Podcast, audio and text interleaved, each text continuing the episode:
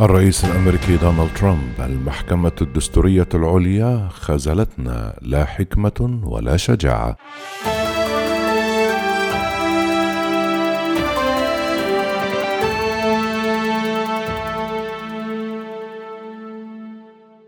رفضت المحكمة العليا الأمريكية بالإجماع دعوة قضائية لا أساس لها. قدمتها تكساس لإلغاء نتيجة الانتخابات الرئاسية مما يمثل أكبر ضربة حتى الآن لاعتداء ترامب على الديمقراطية.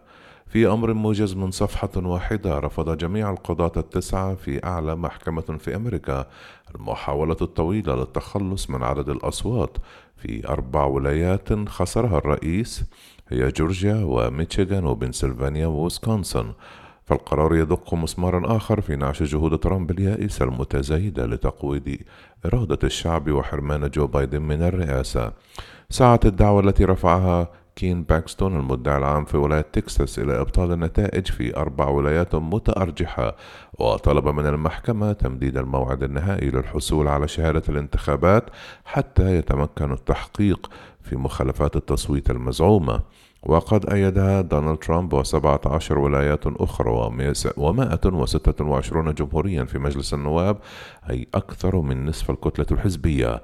بما في ذلك زعيم الأقلية في مجلس النواب كيفن ماكارثي من كاليفورنيا والأقلية سوط ستيفن سكاليس من لويزيانا لطالما أعرب ترامب عن أمله في أن تعرض الانتخابات المتنازع عليها أمام المحكمة العليا التي عين لها ثلاثة قضاة خلال فترة رئاسته مما يضمن أغلبية محافظة ستة إلى ثلاثة.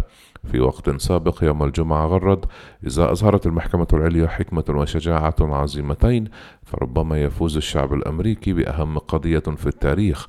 وسيتم احترام عمليتنا الانتخابية مرة أخرى.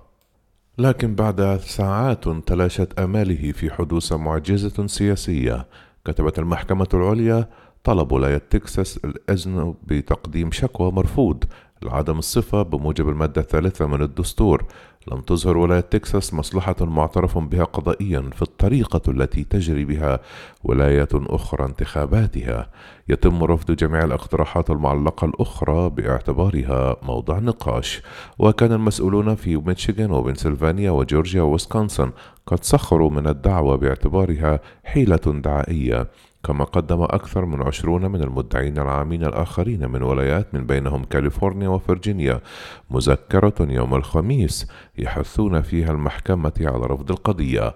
ورحب جاش شابرو المدعي العام لولاية بنسلفانيا بحكم المحكمة وكتب على تويتر أعلى محكمة في بلادنا نظرت في هذا الانتهاك التحريضي للعملية الانتخابية. هذا الإنكار السريع يجب أن يجعل أي شخص يفكر في شن مزيد من الهجمات على ديمقراطيتنا وانتخاباتنا أن يفكر مليا مرة أخرى.